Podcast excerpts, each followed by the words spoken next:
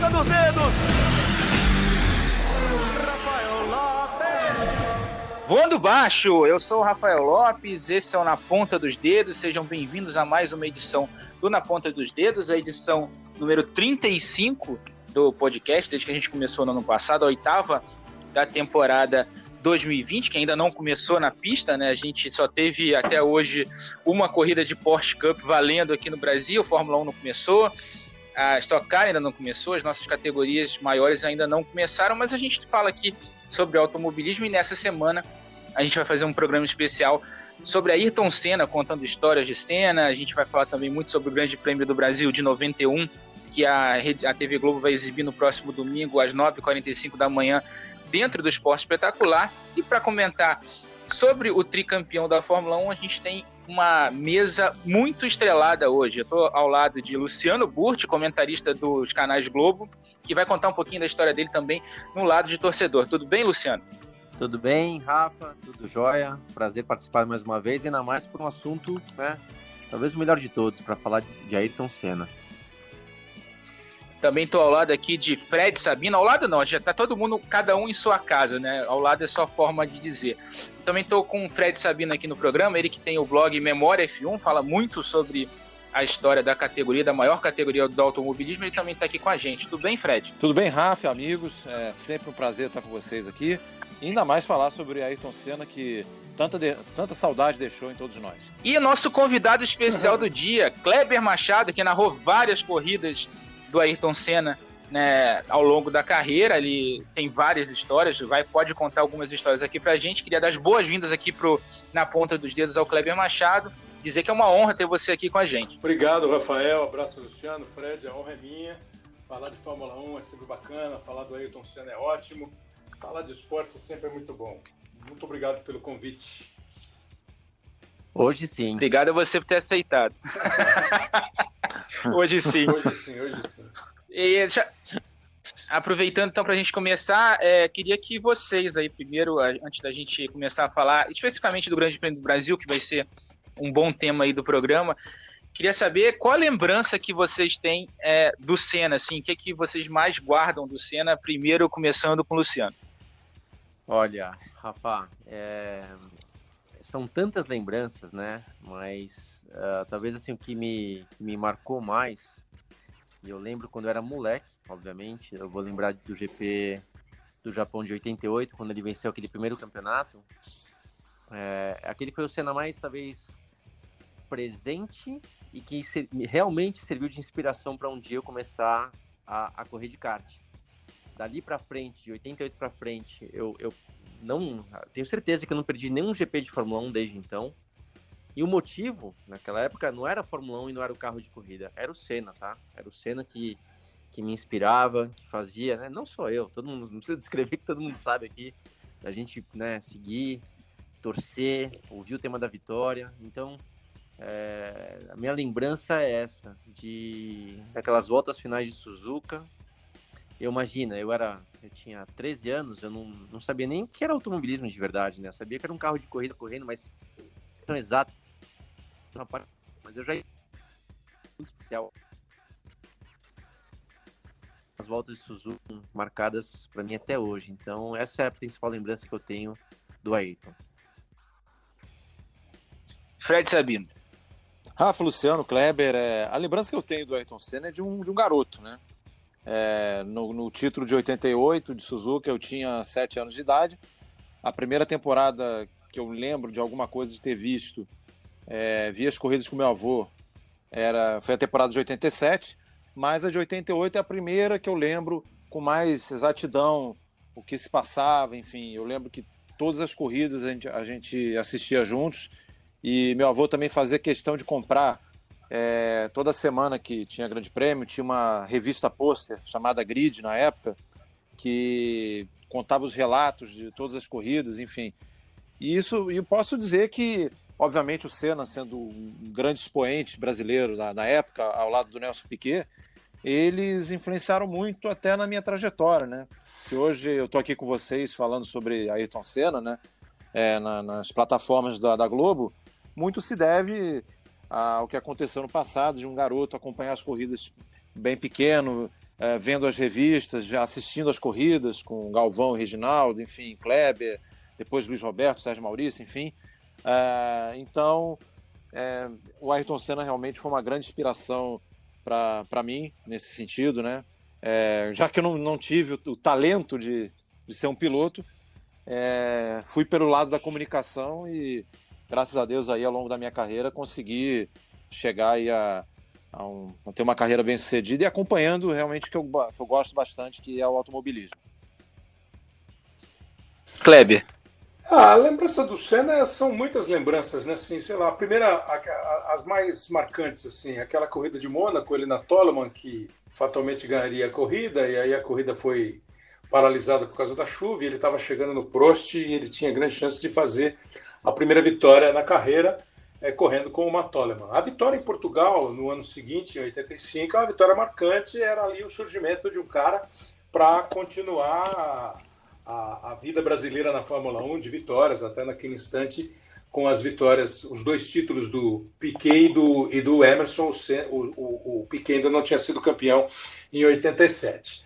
Agora, a lembrança que eu tenho mesmo, assim, é de transmissão minha é o Grande Prêmio de 92, que ele ganhou numa circunstância muito diferente, muito estranha, é, um ano em que era praticamente impossível ganhar da Williams, especialmente do Nigel Mansell, e ele conseguiu uma vitória em Mônaco, onde ele foi absoluto durante a carreira.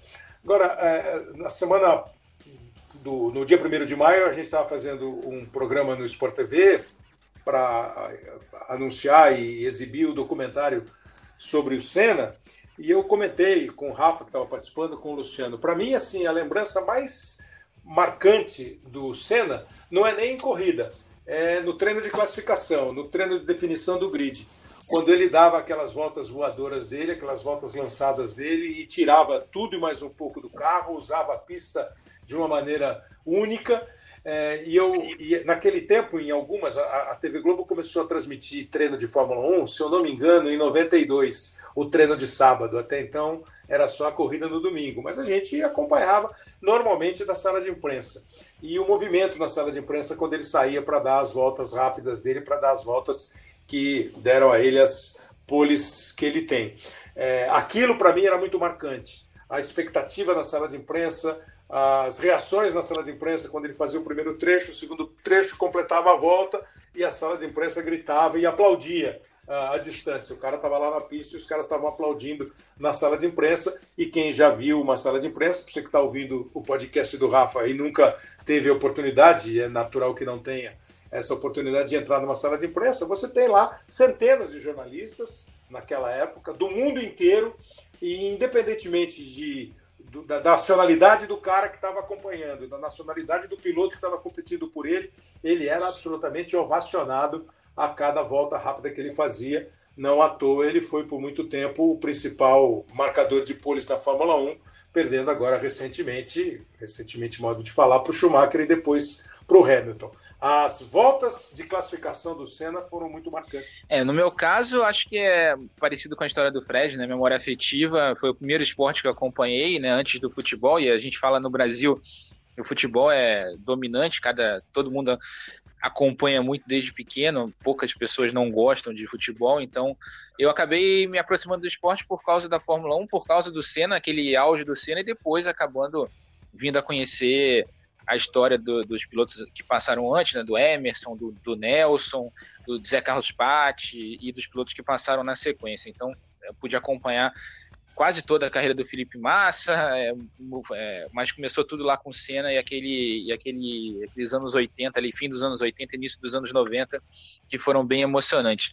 Kleber, eu queria aproveitar hum. que você está aqui com a gente, queria te perguntar, acho que uma curiosidade que todo mundo tem, como era narrar uma corrida do Senna, como é que era a, também a convivência com ele nos paddocks aí? Pois é, eu fui ver, eu tava, eu tô, ontem eu estava, outro dia eu estava pesquisando alguma coisa, aliás, é, me, me pediram, o Everaldo Marques, perguntou para mim se eu narrei o Grande Prêmio de 2004 é, da, da, da, Alemanha. Aí eu fui procurar e achei um, um site que estava falando de vitórias, é, quantas vitórias cada um de nós narrou, sabe?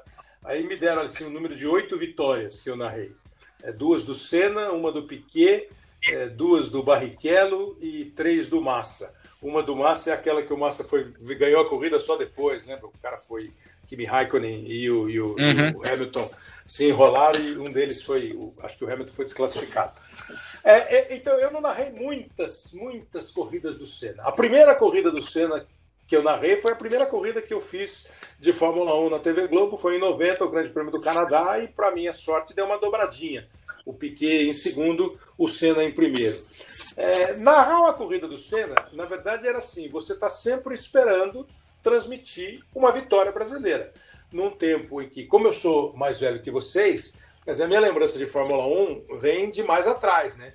Ali no final dos anos 70, ah, as disputas do Nick Lauda, depois do George Scheckter, o Jack Stewart, o Emerson Fittipaldi. Pô, eu me lembro no sábado em que morreu o François Severo, que era companheiro do Stewart na Tyrrell. A gente jogava bola num campinho perto de casa, chegou um cara e falou, pô, o Severo morreu.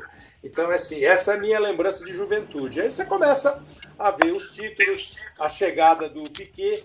Narrar uma corrida do Ayrton era sempre a, a possibilidade grande de uma vitória é porque ele tem um percentual de vitórias muito expressivo na carreira dele, isso é uma coisa, né? O Senna tem 26% quase de corridas vencidas das que ele participou, né? Ele tem 41 vitórias, 100 e, acho que 161 grandes prêmios, quer dizer, pô, ele tem uma, uma, uma porcentagem muito grande. Então era sempre essa. Convívio com o Senna, cara, é, o Senna era uma estrela, obviamente, da Fórmula 1. É, eu nunca tive assim um convívio próximo do Senna. Acho que eu não me lembro de ter sentado um dia numa mesa no motorhome e conversado muito com ele, trocado ideia com ele. Lembro o que me marcou muito. Um dia nós saímos de uma corrida e passamos em Miami. E na loja que a gente estava, ele chegou. Eu lembro que eu pedi para ele um autógrafo com um sobrinho. Ele foi super gentil e deu o autógrafo. Até fiquei na dúvida, puta, vou pedir, vou tomar um, uma invertida. Não, foi super legal. E um dia é, tinha uma crise qualquer, uma crise na Fórmula 1. É, é, acho que era aquela época que ele estava para sair da McLaren, que ele fazia contrato corrida a corrida. Acho que foi em 93, 90, acho que foi em 93. E eu estava com o Cabrini, o Roberto Cabrini era o repórter que estava cobrindo o Fórmula 1 e a gente estava ali na saída do motorhome. E esperando ele, o Cabrini estava esperando para fazer a entrevista. A hora que ele saiu do motorhome, ele parou, olhou para mim, me deu a mão e falou: Oi, como vai? Tudo bem? Eu falei: Oi, como vai? Tudo bem. Então acho que é só isso, assim, não tinha muito contato, mas era difícil. Agora eu ficava sempre ali, os caras de rádio iam fazer entrevista, o pessoal de jornal, era aquela mini coletiva. Assim, é uma figura, é uma figura muito, era, era uma figura muito grande para aquele circo ali, entendeu? Era o cara do momento, era o cara dos rivais e era o cara que todo mundo queria ouvir, brasileiro, estrangeiro, porque era uma das estrelas da, da companhia Fórmula 1. É muito legal isso aí. Agora vamos falar um pouquinho diretamente do Grande Prêmio do Brasil de 91, que a gente vai exibir no próximo domingo, 9h45 da manhã, dentro do Esporte Espetacular, né, narração original do Galvão, do Reginaldo comentando. A gente vai ter, vai reviver aquele momento de 91. E a gente tem uma pessoa aqui no podcast que estava na, na, arquibancada de Interlagos lá, era uma das pessoas que estava pulando, jogando o boné para cima lá, quando o Senna ganhou aquela corrida tão dramática assim, daquela forma que a gente lembra. Não é, pois é, Luciano Burro? Pois é, Rafa, você fala pulando, tava chorando, tava meu, aos prantos ali no final da prova, porque foi meu primeiro GP, né, ao vivo, de ver os carros de perto. Até tem uma história muito legal que eu já vou até contar a respeito desse GP também, mas é, é, eu fui sem imaginar o que eu estava prestes a, a, vivenciar, né, a assistir. Eu fui desde o treino de sexta-feira com um amigo meu, amigo meu da escola, né, o Eduardo, que o pai dele trabalhava na, na época na Flip Morris, que patrocinava o GP, então ele conseguiu um, uma credencial legal pra gente, que era aquela arquibancada bem em frente ao box, se não me engano, é o setor B, que fica de frente pro pódio, que no primeiro momento até parece um lugar ruim, porque você não vê tanto miolo, você não vê tanta né, a pista, você vê mais ali a reta e os boxes, mas né, fiquei maravilhado de estar tá vendo os carros, e até o que eu falei que eu queria contar sobre esse GP também, é, o primeiro carro que saiu do box foi o Jean Lézy de Ferrari. E a hora que ele passou ali na frente, né, é que naquela época ainda era o motor V12, que era aquele barulho fantástico, passou ali a 300 por hora. Na hora que caiu minha ficha, que eu tava vendo ali, tipo, cara, assim, aqui a 50 metros de distância, meu, é o Alesi de Ferrari. Como é que, meu, como é que eu posso estar vendo tão de perto isso, naquele barulho, aquela vibração? e, e ficou marcado para mim, né? Mas tudo bem, passou, passou né, o GP, o Senna ganhou e tal. E o legal dessa história é que depois de 10 anos, exatamente depois de 10 anos, em 2001, eu estava correndo de Fórmula 1, meu companheiro de equipe quem era? O tal do Jean Alesi, né, o Alesi. E o ano seguinte eu fui contratado pela Ferrari. Então eu sempre digo o seguinte, né, a questão até um pouco de, de inspiração, porque se alguém chegasse para aquele moleque na arquibancada e falasse assim, ó, daqui 10 anos você vai estar sentado do lado desse cara e às vezes dando pau nele, e depois a Ferrari vai estar te pagando para você guiar aquele carro, você ia falar, cara, é impossível, né? O que, que, você, que, que você fumou pra você estar tá me falando isso? E as coisas acontecem, né? As coisas, mesmo aquelas que parecem realmente impossíveis, as coisas acontecem. Mas vamos voltar ao GP. Então eu tava lá, vendo os treinos, é, o Senna fez a pole, né? foi, foi difícil, a Williams estava andando muito bem naquele GP, nos treinos com o Manso e com o Patrese. Mas o Senna fez a pole ali, uns três décimos na frente do Patrese, se não me engano. E largou na frente e foi. E, e de repente, na arquibancada, ainda sem ter a visão, né, entender de automobilismo, é, eu lembro que o Mansell cometeu um erro. E depois também, resumindo, segundos de vantagem por Patrese. E no final, nas últimas as seis, sete voltas, a diferença começou a cair bastante. Cair, cair. Só que como é que eu ia saber o que estava acontecendo? Não tinha noção do que estava acontecendo. E na verdade era aquele problema de, de câmbio, o Senna guiando né, com algumas marchas para começar, depois somente com a sexta marcha, que era, era um câmbio de seis marchas, é, dando um jeito de fazer acontecer. Tenho quase certeza, se fosse qualquer outro GP, ele teria abandonado, porque o esforço físico, né, a condição era muito difícil. Mas como era o GP Brasil, o cara largou na pole, liderou a corrida toda, era hora de vencer. Bom, deu no que deu, ele venceu a prova. Eu me lembro, né, de estar pulando, chorando na arquibancada assim como todo mundo, né, berrando. E foi muito especial, porque aquele lugar que não era um lugar tão bom assim, virou um lugar, o melhor lugar do mundo, porque era de frente para o pódio.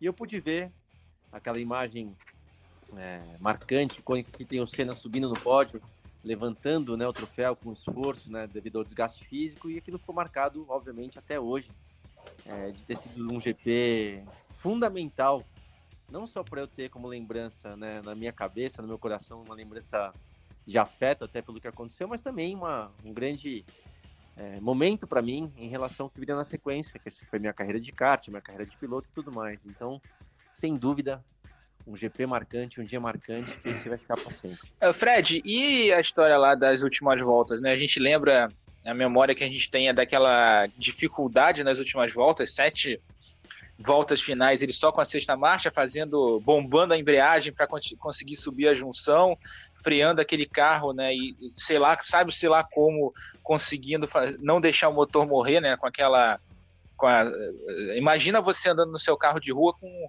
o câmbio preso na quinta marcha e tentando sair de um lugar, né?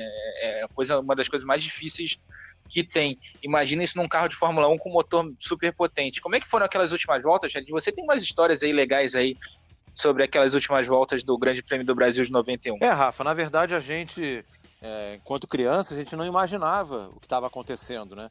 É, o Senna tinha feito uma troca de pneus apenas, pensou que poderia ser desgaste de pneu e o Patrese chegando, o Patrese chegando, mas na verdade depois o próprio Senna explicou que ele tinha esse problema sério de câmbio, como o Luciano falou, é, se fosse uma outra corrida, na pior das hipóteses ele teria na melhor das hipóteses, ele teria diminuído o, ritmo para tentar marcar alguns pontos, ou teria recolhido o carro, enfim.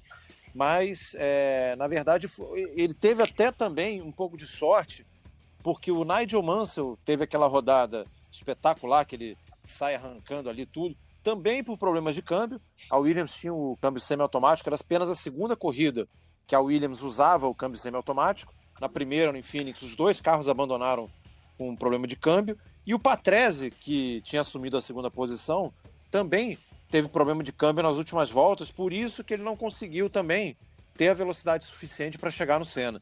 Então, é, é, lógico que o heroísmo do Senna, ao levar o carro até o final daquela forma, e ainda com chuva nas últimas voltas, o que tornou a situação ainda mais dramática, ele mesmo confessou que quase passou reto no S do Senna na penúltima volta, é, isso teve, teve também um pouquinho de sorte ali com os problemas da Williams, e tanto do Mansa como do Patrese. Então, estava é, escrito que aquele 24 de março de 91 era realmente o dia da primeira vitória do Senna no Grande Prêmio do Brasil.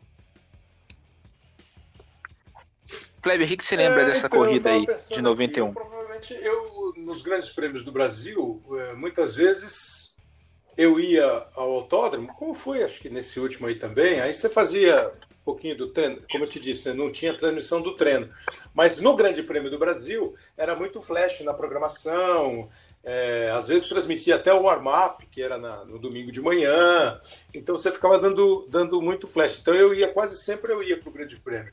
Mas também, todo ano praticamente, a hora que dava a largada, eu me mandava, porque eu tinha que ir ou para a televisão ou para o estádio para fazer o jogo da tarde, que entrava logo depois da Fórmula 1, né? Então provavelmente eu não vi a corrida no autódromo, não me lembro de ter visto a corrida no autódromo. Agora, pô, o Senna começou em 84, então tem, foi a oitava corrida dele no Brasil. É, a vitória é espetacular. Eu me lembro quando ah, a marcha, ele só tinha uma marcha. Eu falei, não, pô, como assim só tinha uma marcha? Estão valorizando a vitória, não é possível. Pô. Uma marcha, você falou assim, imagina o seu carro de rua. Pô, se ele pegar o sinal fechado na pista, não dá para sair. em quarta, já era. Marcha, não tem como sair, vai, vai, vai pular e vai morrer, não tem jeito. Mas é, aí depois você vê. E a, as imagens, o mais marcante para mim, a imagem é do troféu, né? Por causa daquela, daquele cansaço, aquela, aquele desgaste muscular que ele não, praticamente não consegue levantar o troféu, então ele ajuda com uma mão e segura com a outra, né? Com a direita. Essa é uma imagem marcante. E o que ficou muito para mim é o grito dentro do carro. Eu acho, hoje em dia você tem o tempo todo o rádio, você tem a reação do cara, aquele, aquela aquele texto tradicionalíssimo depois de uma vitória. Oh, hello, boys. Hello, guys. Good job, guys. Good, good job. Good job. Oh, o UGE sempre sério. Spectacular. Great, great job. Great job. né? o engenheiro parece que ele está no clube de xadrez. Né? Great job. Great job. Oh, okay. E o que eu me lembro muito é o grito do Ayrton, sabe? Aquele grito de desabafo o cara já era bicampeão, estava na temporada do tricampeonato e não tinha vencido no Brasil, na cidade dele, onde ele certamente, como a maioria dos pilotos de São Paulo, onde ele deu os primeiros, talvez até do Brasil, né? deu os primeiros passos para ser piloto. Então, para mim, ficou isso: o, o grito dentro do carro e a imagem do pódio com o troféu. Aí ele na. A gente lembra que a gente exibiu o documentário na última sexta-feira no Sport TV, né? O documentário Cena, lá super premiado de 2010. E tem umas cenas dessa corrida muito legais, que primeiro é, é o corte pro. Na chegada, o Ron Dennis no box dizendo I can't believe it. Claro. Porque ele sabia do problema de câmbio. E ele, ele olha, vira pro Joe Ramirez e fala: I can't believe it, sabe? Eu não acredito que ele fez isso. Tipo, mostrando o tamanho daquela vitória ali naquele momento. O rádio também é muito legal, né? Porque é, ele fala também na entrevista que ficou. Acho que depois da junção ele sobe a reta gritando já. E, e, e aí a gente ouve o rádio depois da chegada e tem até. Ele chama até um palavrão naquele momento, né? A gente, qual foi, qual foi? A gente lembra foi? disso, não dá para reproduzir o palavrão aqui, mas a gente lembra. É melhor não falar do palavrão agora aqui, né? Melhor não. E aí, é, Gilfred já fez o favor de mandar o censurado. E aí a gente a gente lembra daquela reação no pódio, acho que a imagem virou estátua, né? Aquela imagem, né, o miniatura, até tem uma aqui em casa da dele levantando o troféu lá. A briga que ele fala também, né, nesse documentário mostra os bastidores da subida dele pro pódio, né? E o Bernie Eccleston era uma pessoa muito rígida nas regras de pódio. E uma das coisas uhum. que ele não permitia em pódio era a bandeira. E ele fala pro. O Senna vira pro Ron Dennis e fala: Bring the flag, bring the flag. E aí ele pega a bandeira, o, o, não, logo que eles sobem no pódio, o Bernie tenta tirar a bandeira da mão dele, ele puxa a bandeira de volta com o restinho de força que ele tinha e levanta a bandeira no alto do pódio. É, e Curiosidade daquela corrida. 13 chega no pódio, é, não sabia, evidentemente, do, do, da questão física do Senna, dá um tapinha no ombro do, do Senna para parabenizar pela vitória, e o Senna fala, não, não, não, pelo amor de Deus, não, my shoulder, meus ombros, né? Enfim. Né? Don't, é. don't touch me, don't touch me. Enfim, histórias bacanas aí. E aquela e, e para quem né, não conheceu, não acompanhou naquela época, essa vitória foi marcante porque foi a primeira vitória no Brasil, obviamente, primeira vitória dele em casa, a primeira vitória é, com essas circunstâncias, né, só sexta marcha, um, chovendo no fim da corrida e todo o drama que a gente viu. E que o, Senna não, nunca teve sorte nas corridas Exatamente, dele em casa, Rafa, né, Fred? O Senna fez a primeira corrida dele em, em 84 no, no Grande Prêmio do Brasil. Foi a primeira corrida de Fórmula 1 do Senna. É, abandonou logo na nona volta com problema de turbo. Em 85, já pela Lotus, ele estava na terceira colocação, já quase no fim da prova. Um problema elétrico acabou tirando o Ayrton da prova. Em 86, ele faz aquela dobradinha com o Nelson Piquet em Jacarepaguá ao terminar na segunda colocação. 87 quebra o motor já quase no fim, mas ele não tinha um grande carro, estava na quarta posição. 88, o, o câmbio apresentou problema na largada, ele na pole position. O Senna trocou de carro, não podia pelo regulamento, acabou desclassificado. 89, ele acabou batendo na largada com o Berger e Patrese, perdeu duas voltas, chegou em 11 primeiro. E em 90 tinha um Satoru Nakajima ali para atrapalhar, né? Ali na, ele era tinha uma liderança tranquila. Foi passar no bico de pato, né? Já estava atrás do Nakajima umas 4, 5 curvas. O Nakajima abriu, ele enfiou o carro. Só que o Nakajima voltou. Aí ele teve que trocar o bico, caiu para terceiro e viu o Prost vencer pela sexta vez. Então tinha que ser em 91 mesmo. Nakajima que não era um adepto das bandeiras azuis, né? A gente estava vendo domingo passado o Grande Prêmio do Japão de 88, né? Bandeira azul, para quem não sabe, é a bandeira que obriga o retardatário a dar a passagem para o carro que está mais rápido atrás. E no Grande Prêmio do Japão de 88 ele fica algumas curvas, quase uma volta inteira segurando o Senna e depois quase uma volta inteira segurando o Prost ali que estavam disputando a vitória. Bom, pelo na menos parte final da corrida. Luciano, é, você como que o Fred falou do, do Prost, né? Que foi o grande rival, né? Talvez o mais marcante adversário do Senna na pista. É, e é o maior vencedor do Grande Prêmio do Brasil, né? São seis vitórias, não sei se continua sendo. Né? É, são seis vitórias. Ele seis papava, vitórias, cinco no Rio continua. e um em São Paulo. É, era, era, assim, era espetacular. Era, era Alain Prost. É, o Senna em Mônaco e o Prost no Brasil. É, engraçado, né? Não, e, até, e, até, e até a curiosidade, né? Que na, o tema da vitória foi adotado pela Globo em 83, né? Vitória do Piquet aqui em Jacarepaguá, no Rio de Janeiro. E em 84 era a música do Grande Prêmio do Brasil. Então, chegada, é, tocava o tema da vitória. Em 84 ganha o Prost. Alain Prost, da É, França! que- Pam, pam, pam. É, Toca o tema da vitória pro Alain Prost. Era ser a música da vitória na Fórmula 1. Né? Acabou a corrida, o cara ganhou a corrida, entrava essa música que ia marcar o tema da vitória para você ter um charme a mais, para você ter uma plástica artisticamente e você enaltecer a vitória, seja qual for o piloto a vencer. Mas aí os brasileiros começaram a vencer tanto. E a música que tocou pro, pro Barrichello, tocou pro Massa, tocou pro Nelson, que eu acho que é um piloto assim espetacular do, do time principal, é, passou a ser o tema do Senna, né? Praticamente passou a, ter- a ser o tema do Senna pela quantidade de vitórias que o Senna teve de 85 a 94. É, das 41, das 41 vitórias Ah, que o e- Senna e queria- eh, conquistou na Fórmula 1, em 36 é, o tema da vitória tocou. Né? E ainda teve uma 37 que foi aquela de Suzuka, de 89, que ele acabou desclassificado. Então, realmente, Uhum. foi uma música muito identificada com o Senna. É, uma coisa que, eu, que, eu, que eu- eu- ainda bem que eu não vi, Ah, e ainda bem te- que e- 84 eu não acompanhava ainda, porque ver Alan Prost vencendo com, com pam pam pam, Deus me livre. Não, mas, mas, na- mas- mas na época você não ia achar só, entendeu? Você ia achar normal. Hoje, se Ah. vencesse o Hamilton, você ia achar estranho. entendeu? Lá naquela época, como disse o Rafa, era o segundo grande prêmio que estava usando a música. né? É verdade. Beleza. Não, ainda teve a. O Fred lembrou do Grande Prêmio de 89, né? A vitória do Senna, que foi depois naquela polêmica toda com o Jean-Marie Balestre. Ainda teve 91, né? Que o Senna deu a vitória pro Berger na linha de chegada ali, aquela, aquela situação polêmica que todo mundo lembra. Exatamente. E tocou o tema da vitória porque ele era tricampeão do mundo. Né? Então foi mais um. Mais uma situação que o não teve vitória. Para você ver como a Do música Senna, mas que teve ligada da vitória. às vitórias Queria brasileiras tra- e às vitórias dele, especialmente, porque aquela era uma corrida que marcava o título mundial. Exatamente. Queria trazer um tema aqui para vocês opinarem. Queria começar com o Kleber. Senna versus Prost foi a maior rivalidade do esporte, da Fórmula 1 ou dos dois? Eu acho que é uma. Assim, é, eu, eu adoro essas conversas. Assim, muita gente fala assim, pô, a comparação é horrível, não pode comparar. É, eu, publicamente, também acho que comparação é muito difícil. Você precisa. Não é, mas assim, quando você está está no bar, está não sei aonde, quando puder de novo, né?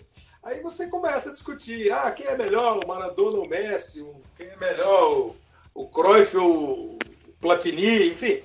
É, eu acho sempre, e esse momento aqui que nós estamos revendo alguns grandes jogos, alguns grandes eventos esportivos, e a Fórmula 1 passou a entrar nesse embalo com a corrida de 88, com o documentário do Senna, algumas corridas do Senna foram mostradas também dia 1 no, no Sport TV 2, e agora vai ter o Grande Prêmio de 91 é, na, na, na, Globo. Acho que você tem sempre, assim, e, e os jogos da seleção, de Copas do Mundo, acho que tem sempre que você situar o momento, você pensar no momento você pensar o que acontecia naquela época. Você pode comparar com épocas, mas você não pode fugir muito do que rolava naquele instante. Quais eram as condições naquele momento, é, qual era o tipo de competição que você tinha naquele momento, os recursos que você tinha naquele momento, entende? Aí você pode dizer, oh, o futebol da seleção de 70, naquele instante, ele era muito superior ao futebol das outras seleções. E se você trouxer aquilo para 2020, um time que jogar daquele jeito vai fazer sucesso. Na Fórmula 1, eu acho mais ou menos a mesma coisa. Ontem eu assisti a um documentário muito bacana, vocês já devem ter visto, quem não viu pode procurar, sobre o Juan Manuel Fangio. É, e tem algumas declarações, o Prost fala, é, o, o, o, o Nico Rosberg fala, e o Nico falou uma coisa assim, pô, era tão diferente, era muito diferente, é difícil você ter uma noção, mas é, é muito diferente. As exigências do carro, do piloto, enfim. Então, naquele instante, naquele momento, principalmente quando os dois estavam na McLaren, eu acho que se você fizer um ranking das maiores rivalidades do esporte em todos os tempos, ela vai estar lá. Sabe, eu não sei se é a maior, eu não sei se é a, a maior da Fórmula 1, de todos os esportes. Porque, pô, se você assistiu o Rush, você vê uma rivalidade do Hunt com o Lauda, que pode até ser romantizada no filme, mas é uma rivalidade espetacular. Né? E assim várias outras. Então, se você fizer um ranking das maiores rivalidades do esporte em todos os tempos, em todas as modalidades, eu imagino que essa aí vai ser top 5 sem muita dificuldade. Pelo talento dos dois, pela igualdade que eles tinham no material, no, no equipamento que eles competiam. Então, acho que é sem dúvida. Eu, eles são muito talentosos, né? são muito talentosos. Então, acho que é uma competição é, muito bacana. Achava, achava, às vezes, até, sem, sem me alongar mais, assim, achava ruim quando o brasileiro achava, é, criticava o Prost, considerava o Prost um inimigo. O Prost era um adversário que, sem dúvida nenhuma, cresceu com essa rivalidade e fez o Ayrton crescer também com essa rivalidade. Ô, ô, Rafa, se eu puder completar o. É perfeito, Kleber. Eu acho que é isso mesmo. É, então, o que o Kleber explicou aí. Pode falar, pode falar. E fez bem de lembrar do, do Lauda, do Hunt, assim por diante. O que eu acho que aconteceu é o seguinte: aonde que eu acho que, para mim, foi a maior rivalidade da Fórmula 1. É, na verdade, teve é, é, a chance né, de serem dois pilotos com o mesmo equipamento, ou seja, na mesma equipe, e que tinham o melhor carro do grid. Ou seja, eles estavam no holofote. Estavam ou vencia um ou vencia outro. É. Mas mais do que isso. E sem jogo de equipe. Né? Exatamente. Né? Não, lá o negócio estava cada um por si, né? E, é jogo o mais duro, importante foi violento. o seguinte. Exato. Mas o mais importante foi o seguinte: o nosso amigo Bernie Eccleston sacou que a, a popularidade, a, a atenção que estava despertando aquela, aquela luta, aquela briga, estava sendo fenomenal. A Fórmula 1 nunca tinha Perfeito. tido um espaço tão grande na mídia, não só para os amantes, mas sim para aqueles que não eram é, seguidores de Fórmula 1. Muita gente que não seguia a Fórmula 1 passou a seguir para ver a briga. A gente vamos lembrar que isso faz parte do ser humano, né? De querer ver uma confusão, uma briga, quem está ganhando, quem está perdendo, quem que, né, quem que bateu, quem que apanhou. E, e, aí o Bernie, muito, de forma muito inteligente, como sempre foi né, na, na carreira dele, deu é, não só mais destaque, como ajudou a botar também uma um, lenha na fogueira. E aí a história cresceu, exatamente. Ele chama de balestre! É, pois é. Né? Então, você vê que eles faziam questão de entrevistar o Senna, o Prost, e começaram um a falar mal do outro. Então, isso, a Fórmula 1 é, se aproveitou dessa disputa, que era uma disputa realmente só de dois pilotos de ponta na pista, para transformar em dois rivais. Então, por isso que eu acho que se tornou talvez a maior disputa da história porque eram pilotos no mesma, na mesma equipe, com o mesmo carro, basicamente do mesmo nível, né? É, diferentemente, por exemplo, de sem desmerecer o Rosberg, mas a, a briga entre Rosberg e Hamilton, a gente sabia que é, pô, o Hamilton é melhor, que o Rosberg mandou muito bem aquele ano acabou vencendo, mas no caso de Prost e Senna não, era mesmo nível. E o, o Bernie capitalizando, né? Isso aí tudo, e por isso teve aquele destaque todo. Então, para mim, foi sim a maior rivalidade da Fórmula 1, não tecnicamente, mas como né, não só dentro da pista, mas fora da pista, um, um show à parte. Para você ver como o momento uh, faz uma diferença grande na hora de você analisar, né? É, é, foi o momento, talvez, da maior popularização da Fórmula 1, do negócio ficar muito mais robusto e uma rivalidade como essa só ajudou. Não, exatamente. Até aproveitando o tema que vocês tocaram da questão da, do crescimento da Fórmula 1, queria botar outro tema em discussão aqui, que é justamente o impacto que o Senna tinha no país aqui, né? Que a gente vivia é, em 89, ali, 88, 89, década, fim da década de 80, início dos anos 90, uma crise econômica terrível, pior do que a gente tem hoje.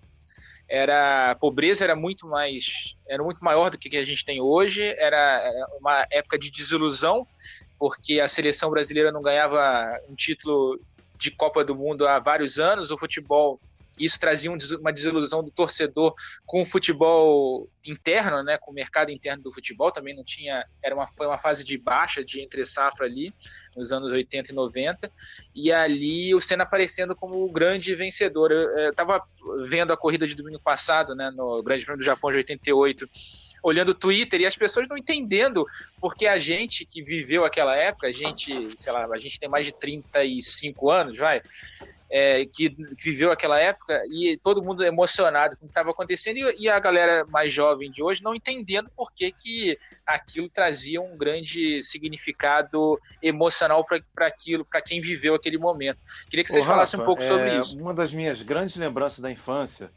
lembrando que eu tinha sete anos em 88, era ir ao supermercado e ver o, o, cara do supermercado é, mudando o preço da, da comida a cada momento. o cara com aquela maquininha, clac, clac, clac, clac, clac, trocando a etiqueta, trocando a etiqueta da comida. Lembro então, disso. Isso você já vê como que a situação é, era bem diferente em relação a hoje, né? Hoje que eu falo já há algum tempo, depois que o Brasil te, ficou mais estável economicamente.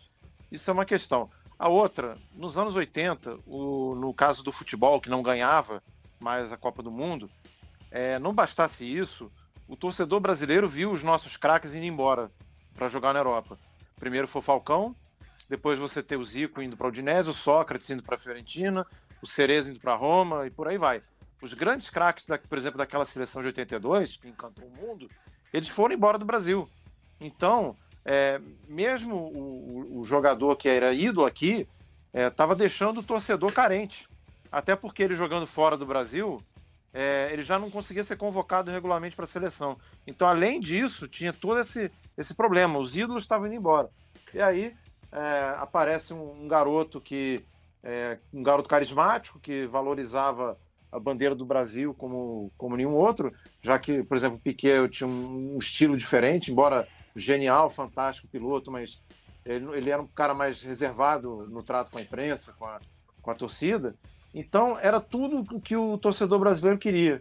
E aí é um cara, um garoto é, arrojado, que começa a ganhar dos europeus na casa deles e é, com traços de, de, genialidade, de coragem, de, de, encarar realmente os adversários. Então era tudo que o torcedor brasileiro queria. Então, nesse contexto, eu acho que o Ayrton Senna ganha um tamanho é, talvez até maior do que ele teria com um piloto que já era absurdo. É, Para o torcedor que não entende tanto de Fórmula 1, isso ganhou uma proporção é absurda. É muito por aí mesmo que o Fred falou. E você vai também viajando no tempo, né?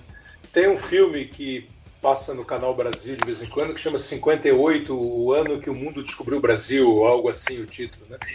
Que você pega lá a Bossa Nova, a seleção campeã do mundo de 58, a Maria Esther Bueno, é, o, a, o, presidente da República, o Juscelino Kubitschek, o presidente de Bossa Nova, Brasília, e aí você tem aqueles anos 60, e, e aí tirando qualquer questão política, porque nós tivemos em 64 uma quebra é, da, da, do sistema democrático, uma revolução, etc. E tal, mas assim, você tinha o futebol é, brilhando, o Pelé, que tinha muito desse lado que o, que o, que o Fred acabou de falar, o brasileiro, que é humilde e que faz o time dele ser o maior do mundo, faz a seleção dele ser a maior do mundo. Aí você começa a ter uma queda nesse tipo. A decepção de 82, a inflação dispara, eh, a situação econômica piora, eh, o país fica carente de personagens assim, com P maiúsculo. Aí na Fórmula 1 você continua naquele embalo, o Piquet em 81, o Piquet em 83, o Piquet em 87. A seleção brasileira de futebol sofre a decepção de 82, também é sofrida a derrota em 86. Em 90 já há um distanciamento assim no quesito paixão da seleção com o público ou daquele elenco da seleção com o público eventualmente. É, tanto é assim que quando chega 94, que é o ano da, da morte do Senna, você tem a seleção campeã do mundo de novo, homenageando o Senna, você tem o Ronaldinho aparecendo com 17 para 18 anos e sendo o novo nome do futebol, e até o mundo, usando o exemplo do Burt na Fórmula 1 com a rivalidade Senna e Prost, apareceu um brasileiro, mais um brasileiro, bom de bola, popular, de boa figura e de muito talento tal. E aí você anda. E ele tinha esse perfil. Era o cara que é, valorizava a vitória, que pegava a bandeira. Assim, acho que vai muito por aí, entendeu? Isso transformou num ídolo absoluto nacional. Tá ele entre os quatro, cinco maiores personagens do Brasil. Se você misturar tudo, quanto é, quanto é atividade, é bem provável que o Senna esteja. É, e no mundo inteiro, o cara passou a ser elogiado, aplaudido, ovacionado. É um, é personagem muito complexo de um sucesso assim, a partir do talento dele absoluto.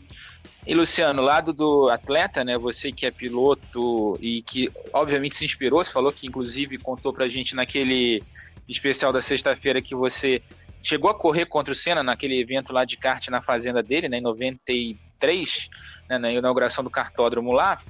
E eu queria que você falasse um pouquinho de, do, do, do exemplo para os atletas, porque não, não são só os pilotos que citam o Ayrton Senna. O Kleber acabou de lembrar da seleção de 94, eles tiveram um encontro meses antes no Parc de France lá, é, naquele amistoso Brasil e um combinado francês, e aí fizeram um pacto lá que os dois iam ganhar o teto, o Senna acabou não conseguindo, obviamente mas uh, eu vejo hoje vários atletas de vários esportes dizendo que se inspiram no Senna. O Guga, né, Gustavo Kirten, nosso tricampeão de Roland Garros, fala que ele se inspirava na, naquela coisa do Senna de entrar e, e acreditar que ia ganhar o, o, o, a corrida, né? E ele falou, tinha momentos que eu entrava na quadra e já sabia que ia ganhar uh, o jogo e o outro e fazia o, o, outro tenista notar que eu tava com essa sensação. E isso ele pegou do Senna. Como é que você vê a, inspira... a influência aí, do Senna no comportamento dos nossos atletas? Houve uma influência sim. E até para lembrar também desse, desse momento que você né, contou que eu, que eu tive, que eu andei de kart com o Senna, e quando você falou até da, no começo, a primeira pergunta que você fez de memórias que eu tenho, que eu contei das memórias da TV, óbvio que essa memória, para mim, é a memória que também vai ficar para sempre. Eu, eu fui andar de kart na fazenda dele em 93, não era a inauguração do cartódromo, porque na, qual foi a vantagem, a sorte que eu dei? É, quando foi a inauguração do cartódromo, tinham lá 60 pilotos, 70 pilotos, tinha uma galera. E nesse dia que eu fui, eu fui com uns amigos que, que eram, é, tinham uma relação com a família do Ayrton, e a gente estava lá em apenas meia dúzia, meia dúzia de pilotos, né? Eu era um deles. E a gente foi meio que para brincar para conhecer a pista. Não... Por acaso o Ayrton estava lá, mas não foi nada combinado ele vir andar de kart com a gente. A gente estava ali meio de penetra, mas só para ficar no circuito, não para ir ter acesso à fazenda em si. Bom, de repente o cara aparece lá. É, meu mecânico Maurão, que muita gente conhece o Maurão do kart, é, conhecia ele. O Zezinho Dirani também era um amigo em comum. E ele falou: Ah, eu quero um kart também. Aí pegou um. Aliás, o kart que ele pegou era meu kart, eu tinha dois karts na época, ele pegou um dos meus karts. Meu, começou a andar e aquele negócio de piloto, né? O cara já é Ayrton Senna, mas assim. E aí, qual que é o melhor tempo na pista? Ah, o melhor tempo é, sei lá, 36 e 90. Enquanto o cara não abaixou o tempo, o cara não parou. O cara, meu, trocou motor, trocou pneu, começou a querer andar até que ele conseguiu baixar o tempo. E a hora que ele baixou, que a gente nem imaginava que de repente ia estar lá disputando o tempo com o Senna, Aí ele pegou e falou assim, ô Maurão, pode parar de cronometrar, fim de papo, o melhor tempo é meu, quem manda é eu, agora vamos brincar de corrida, entendeu? Foi exatamente isso, né? Assim, pode parar de pegar tempo, o melhor tempo é meu, agora vamos brincar de correr. E aí, Tipo, tipo Chico Buarque no Politeama, né? Quando a câmera Meu time fez o gol, acaba. total. É o dono, é, o- aí, é o cara, dono da isso eu bola, né? lembrar sempre, tá? De repente eu me vejo, eu era piloto eh, de novatos na época, categoria B, não sei, no- da categoria B, 93, segundo, era o segundo ano meu de kart. Eu olho pra trás, de repente tem aquele capacete amarelo no meu vácuo, né? E o cara querendo me passar. E eu, cara, é o Senna. E de repente o cara me passa, aí sou eu no vácuo dele, e olhando ele, ele tava sem balaclava, então aquele capacete amarelo, e o- ele tinha o cabelo comprido, aquele cabelinho pra fora. Eu, gente do céu, é o Senna, né? E, e tô ali disputando. O legal foi que eu e esses outros pilotos, ninguém, é, ninguém ficou muito lá como fã, ninguém ficou lá muito pedindo pra tirar foto, pedindo autógrafo. A gente foi lá andar de kart. Então ele se sentiu à vontade em competir. é, e acabou passando a tarde inteira com a gente. Aí quis almoçar, pediu pra fazer um churrasco pra gente participar. Ou seja, cara, foi um dia excepcional que vai ficar guardado pra sempre. E aí, respondendo então a sua pergunta, é, o que, que o Senna trouxe? Lembrar é, outros pilotos vitoriosos na Fórmula 1 que eram pilotos, falei, a gente falou do Prost, né? Que, que venciam, mas era muito mais aquele negócio do piloto na pista. O Ayrton conseguiu passar uma mensagem do seguinte: não era somente guiar bem, ter o talento de ter o carro, precisava muito de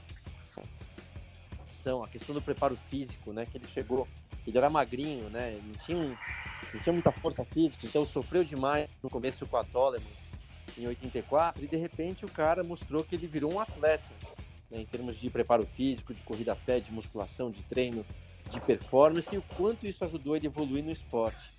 Dali para frente a gente viu que a Fórmula 1 se profissionalizou, porque ele foi a referência né, de como se preparar fora do carro, de como se comportar. Ele sempre passava mensagem é, de, né, de, muita, de muito profissionalismo, de, né, de foco. É, óbvio que o Ayrton, né, tem algumas coisas, o Ayrton participando do carnaval, o Ayrton em umas festas, mas pouquíssimo perto do que ele poderia ter feito na época. Estava sempre o quê? Focado, treinando, é, buscando a vitória, e isso virou referência sim. Então, é, obviamente, eu, quando eu comecei no kart, é, a referência era o Senna, mas você falou muito bem, para outros esportes, a referência aqui no Brasil mudou, né? daquele jeitão meio brasileiro de ser que bastava o talento, né? Futebol tem um pouco disso, né? Porque o Brasil tem realmente talentos é, maravilhosos do, do, do esporte, mas nem sempre são caras muito dedicados, e mesmo assim se despontam. Já no automobilismo não é o caso. O Ayrton mostrou que para ser realmente um cara de ponta, um vencedor, se você realmente quer ser o número um, você precisa de muita seriedade, muito profissionalismo, e ele passou isso para todo mundo. E a gente tem isso na Fórmula 1, eu vou te dizer, até hoje o nível que a Fórmula 1 chegou veio dessa inspiração do Ayrton, na minha opinião. É, e ainda acrescentando até o que o Luciano falou, tem a questão também das vitórias dele na adversidade. Por exemplo, tem esse GP do Brasil de 91 que ele estava com a sexta marcha, ele não desistiu, foi até o final para ganhar a corrida. Essa do Japão, que foi transmitida no, no último fim de semana, ele caiu para 16 antes da primeira curva. Ele foi lá, não se entregou, foi lutar até o final. Aquela de Donington, que ele é, caiu para quinto na largada, foi atrás na chuva. Na primeira volta ele já estava na frente. Quer dizer, tem talento, a dedicação e principalmente não se entregar. Ele não se entregava mesmo nas situações mais desfavoráveis. E isso, sem dúvida, inspirou muito não só os pilotos, como os esportistas em geral. Bom, gente, o papo tá ótimo para variar. A gente sempre, eh, quando tem- fala sobre cena e com, a- com, com você, com o Luciano, com o Fred, com o Kleber, a gente sempre desenvolve um bom papo. Mas estamos na reta final do, do programa já. E aproveitando o gancho do que a gente falou agora há pouco sobre o impacto na sociedade, queria falar um pouquinho, queria que vocês falassem um pouquinho sobre toda a comoção que a gente viu, né? A gente está gravando esse podcast no dia 5 de maio, foi justamente o dia do enterro do Ayrton Senna há 26 anos. Eu queria que vocês falassem um pouquinho sobre a comoção que a gente viu no país Ah, naquela Rafa, época, começando por você, assim, Kleber. Foi um negócio que é, é, era impossível não passar o dia com o rosto molhado, correndo lágrima, porque assim é, é muito. Eu, eu, eu, eu fico às vezes pensando para muita gente, pessoal do automobilismo, é, sabe aquela história do ator que você pergunta como é que você gostaria de morrer é, no palco? É bonito isso, é, é um amor ao, ao, à profissão muito grande. Eu acho assim tão impensável imaginar que um dos maiores de todos os tempos acabou perdendo a vida no carro, entendeu? É, no que ele sabia fazer no mais alto grau de, de qualidade. É, então isso é muito chocante, né? Um cara novo, um cara campeão. Então a comoção foi grande, como é, poucas vezes você vê, mas você vê, pô, eu me lembro, foi em 94, 10 anos antes, pouco mais, quando morreu a Elis Regina, a cidade também parou, as pessoas iam para a rua para ver passar o carro que estava levando o corpo da Elis. É, é, é, muito tocante, é muito tocante. E a comoção é óbvia. E o, o vácuo que fica, o vazio que fica, é muito marcante. Não à toa, 26 anos depois, apesar dos comentários que você falou do Twitter, das pessoas não entenderem por que a comoção com a vitória de 88, a gente fala eh, do personagem, a gente vai falar sempre. É aquela história assim, de, de quem, graças a Deus, está vivo, vai fazer 80 anos em outubro e tomara que façam 180 anos. É... O Pelé parou de jogar bola em 74, foi para os Estados Unidos e parou em 77, e a gente fala do Pelé o tempo todo, entendeu? Eu acho que isso é assim. Esse é o troféu que o cara tem é, como ser humano, como é, um cara que fez, cumpriu uma missão da maneira mais espetacular que ele poderia ter cumprido. É, você falou, eu falei, eu mencionei o pessoal do, do Twitter, né, e a galera mais jovem, mas ao mesmo tempo, eu obviamente citei, um, fiz um recorte para a gente ter um assunto para comentar, porque é alguma coisa relevante esse choque de gerações, mas eu vi também muita gente, assim, tipo, 18 anos, 15 anos, falando, pô, eu tô com meu pai claro, na sala, vendo claro, essa corrida e chorando junto com ele, e eu não vivi isso. Então, eu, eu, eu posso. É, é, eu só é, trouxe um recorte, mas também tem outro lado. Mas é, é, é, porque, assim, a, a, gente falar do, do Senna 26 anos depois até ajuda a, a, a, essas pessoas que não viveram naquela época a entender o tamanho e do ídolo função, e por que, que a gente fala dele até hoje, 26 função, anos né, depois também. também. Eu, por exemplo, tava. Da memória. É você é, lembrar sempre, você realçar sempre, e apesar do momento ser terrível, o motivo das reapresentações não ser um motivo alegre, você conta para as pessoas a história e não conta só no papo, você conta com imagens, você conta com a emoção, com o sentimento daquele momento. E aí vai ter garoto de 15 anos que vai chorar com o pai. É, e a gente fala, né, e, e, e, não, e não é uma mentira, é uma verdade, a gente fala que o Brasil é um país sem memória, a gente não lembra das nossas dos nossos feitos, das nossas conquistas, a gente não lembra da nossa história mesmo, fora do esporte mesmo, a gente não lembra, a gente repete os mesmos erros porque a gente não tem memória.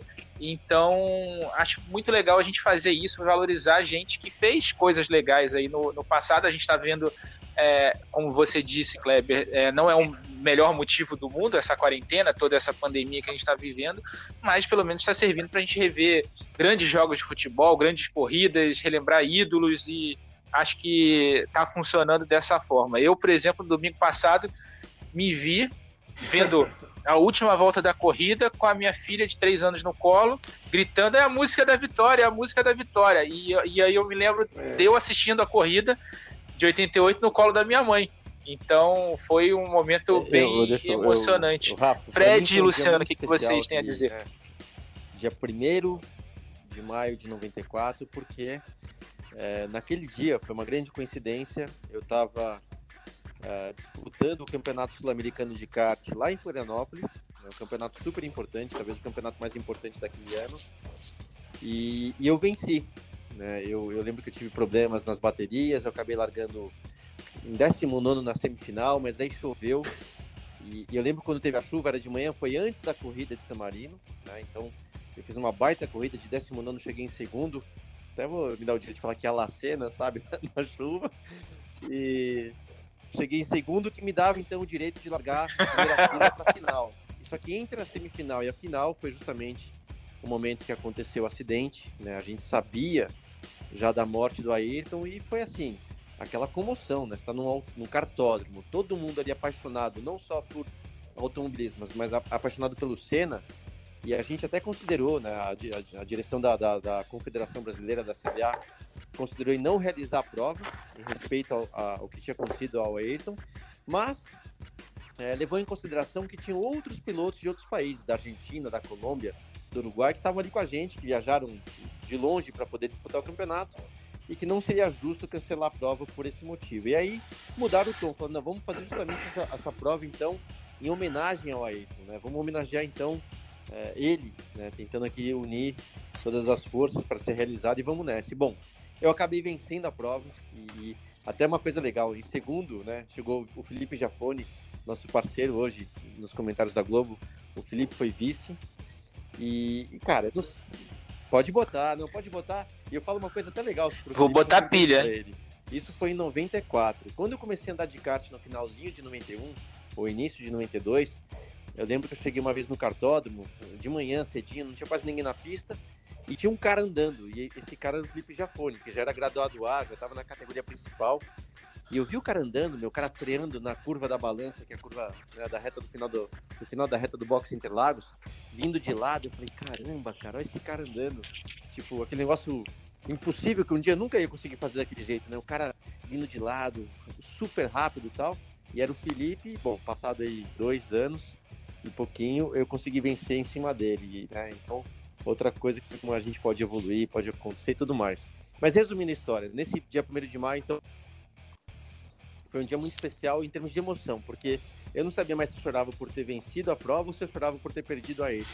E, e foi muito marcante, né? Foi muito é, duro e, enfim, ficou na memória.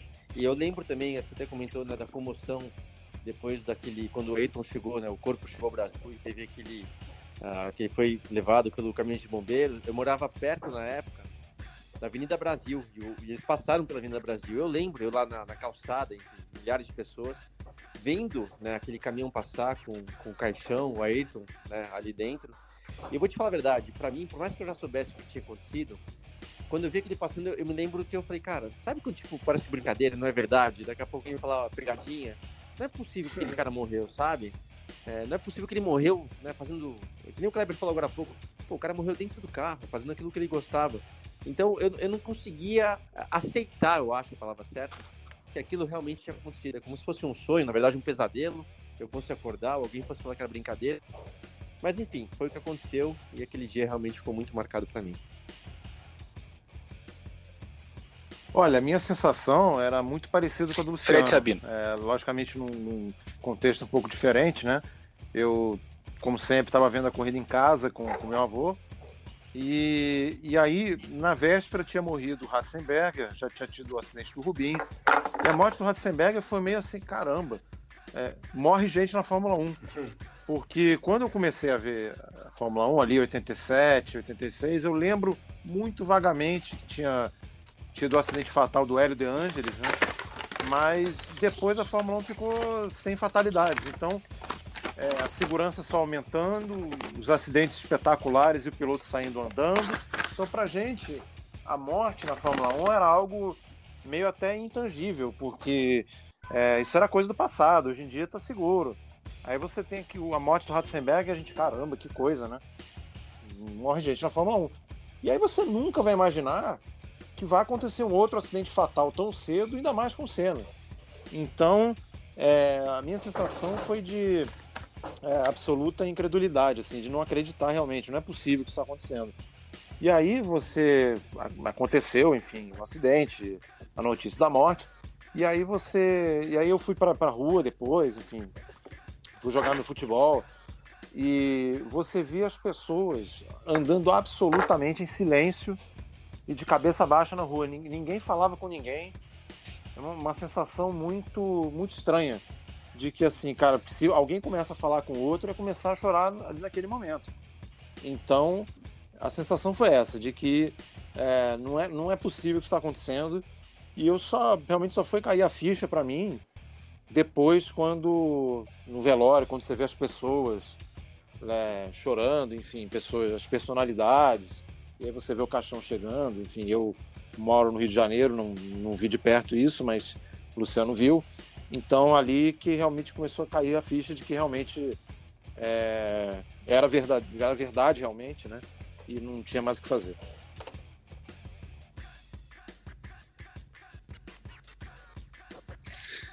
Exatamente, mas a gente fica com as memórias, com as boas memórias, né? Com, com as vitórias marcantes, com as ultrapassagens que a gente comemorava na janela como se fosse um gol de futebol. É, naquela época, quem, quem viveu aquela época lembra que as vitórias do Senna eram. O pessoal ia para a varanda gritar é, como se fosse um gol do seu time de futebol, da seleção brasileira. Na, na, nas decisões de título tinha as bandeiras na varanda como se fosse Copa do Mundo. Acho que a gente fica com esses grandes Imagina. momentos. Gente, queria agradecer a presença de vocês. Kleber, obrigado por ter aceitado o convite, por ter participado desse podcast quiser, na ponta dos dedos. Foi muito legal e você está convidado já para voltar mais vezes. Fórmula 1, um prazer, quando você quiser. Ah, fazer, fazer, fazer comercial, né? Eu vou gravar essa semana. Obrigado, Kleber. Luciano Burke. Eu vou gravar essa semana hoje sim. Ah, faz o seu comercial, faz o seu comercial. Sugestão de um ouvinte do podcast, nós vamos falar sobre cobertura de Fórmula 1. É, como era, como é. Então a gente vai ouvir caras que cobriram Fórmula 1 ao longo do tempo, o Guilherme Pereira que cobre, é, e o Rafa vai mandar um, vai mandar um áudiozinho contando o ano em que ele esteve no autódromo correndo atrás de produções de notícias. Boa, Kleber, obrigado. Fred Sabino, queria agradecer também, você sempre está com a gente aqui, sempre é, já participa, participante habitual claro, aqui Rafa, do programa. Obrigado. Faz a propaganda aí também do teu blog, o F1 Memória. Com vocês aqui, com o Kleber, com o Luciano. E nessa semana a gente também vai mergulhar aí nesse Grande Prêmio do Brasil de 91. Uh, ah, no sábado, o, o blog vai relembrar é, as, as, vezes que o Ayrton Senna disputou o Grande Prêmio do Brasil sem conquistar a vitória, né? Acho que uh, um pouco do que eu já falei aqui hoje, enfim, mas a gente vai contar mais detalhes enfim, com, com, fotos da época. E no domingo vamos mergulhar nessa corrida, né? Como que como foi o dessa prova com o Senna com os problemas de câmbio, as Williams ameaçando e também com problemas. E, e o blog vai estar sempre aí, blog com atualização diária, né? A gente sempre lembrando corridas que marcaram a história da Fórmula 1. Convido vocês também a entrar no blog lá no Globoesporte.com. Muito obrigado, Fred. Luciano Bush, também um prazer sempre ter você, sempre falar com você aqui no podcast. Obrigado mais uma vez pela presença e por Valeu, contar Rafa. essas histórias legais aí que a gente ouviu nessa quase hora de programa. É, esse podcast com vocês. Valeu, Fred. E Kleber, aliás, Rafa, traz, traz mais o Kleber. Ele é um cara que não pode faltar, não. Tem que vir mais vezes aqui com a gente, tá? Valeu, prazer. Deixa, deixa, deixa, eu aproveitar o final aqui. Eu tô planejando um especial aí com um certo piloto é, brasileiro que tá vivo ainda e trazer ele pro programa. Vou convidar o Kleber para fazer esse programa. O que, que, você acha, Kleber? Eu senti um certo mistério. Mas, mas é um prazer, é um prazer. A hora que você quiser. Hoje não! Boa, vou, vou, vou botar isso em prática. A gente, a gente combina aí nos próximos, nas próximas semanas. Gente, muito obrigado aí. É, eu, eu, eu, só espero que a Ferrari não venha atrapalhar o nosso dia. Essa narração, eu já falei isso pro Kleber, vou falar aqui no final do programa. Essa narração é maravilhosa. É, é, era o que eu tava sentindo em casa vendo a corrida. Eu nunca sei se os caras ficam de onda comigo dizendo. Tem cara que acha que foi uma gafe, tem cara que acha que foi natural. Quando o Barrichello falou outro dia no Grande Círculo não, pô, eu senti a indignação que eu tava sentindo. Então aqui não foi. Nada. Todos nós. Ele foi, foi, foi, você foi o nosso canal para desabafar o, a nossa indignação com o que estava acontecendo. Então hoje sim. eu assino embaixo de todo aquele editorial na volta de desaceleração que, que o Kleber fez do, é. da bandeirada Nossa. até o box lá. Até aquela hora que o Ralf Schumacher olha torto pro, pro irmão. Que é maravilhoso aquele momento. Mas, gente, obrigado aí pela presença de todo mundo. Obrigado a você que ficou ouvindo a gente até agora. Esse podcast tem a edição do Bruno Mesquita e do Maurício Mota, a coordenação do Rafael Barros e a gerência do André Amaral. A gente volta na semana que vem com mais um podcast especial aí na ponta dos dedos. Um abraço e velocidade nos canais Globo, Boa. emoção na pista. Na ponta dos dedos!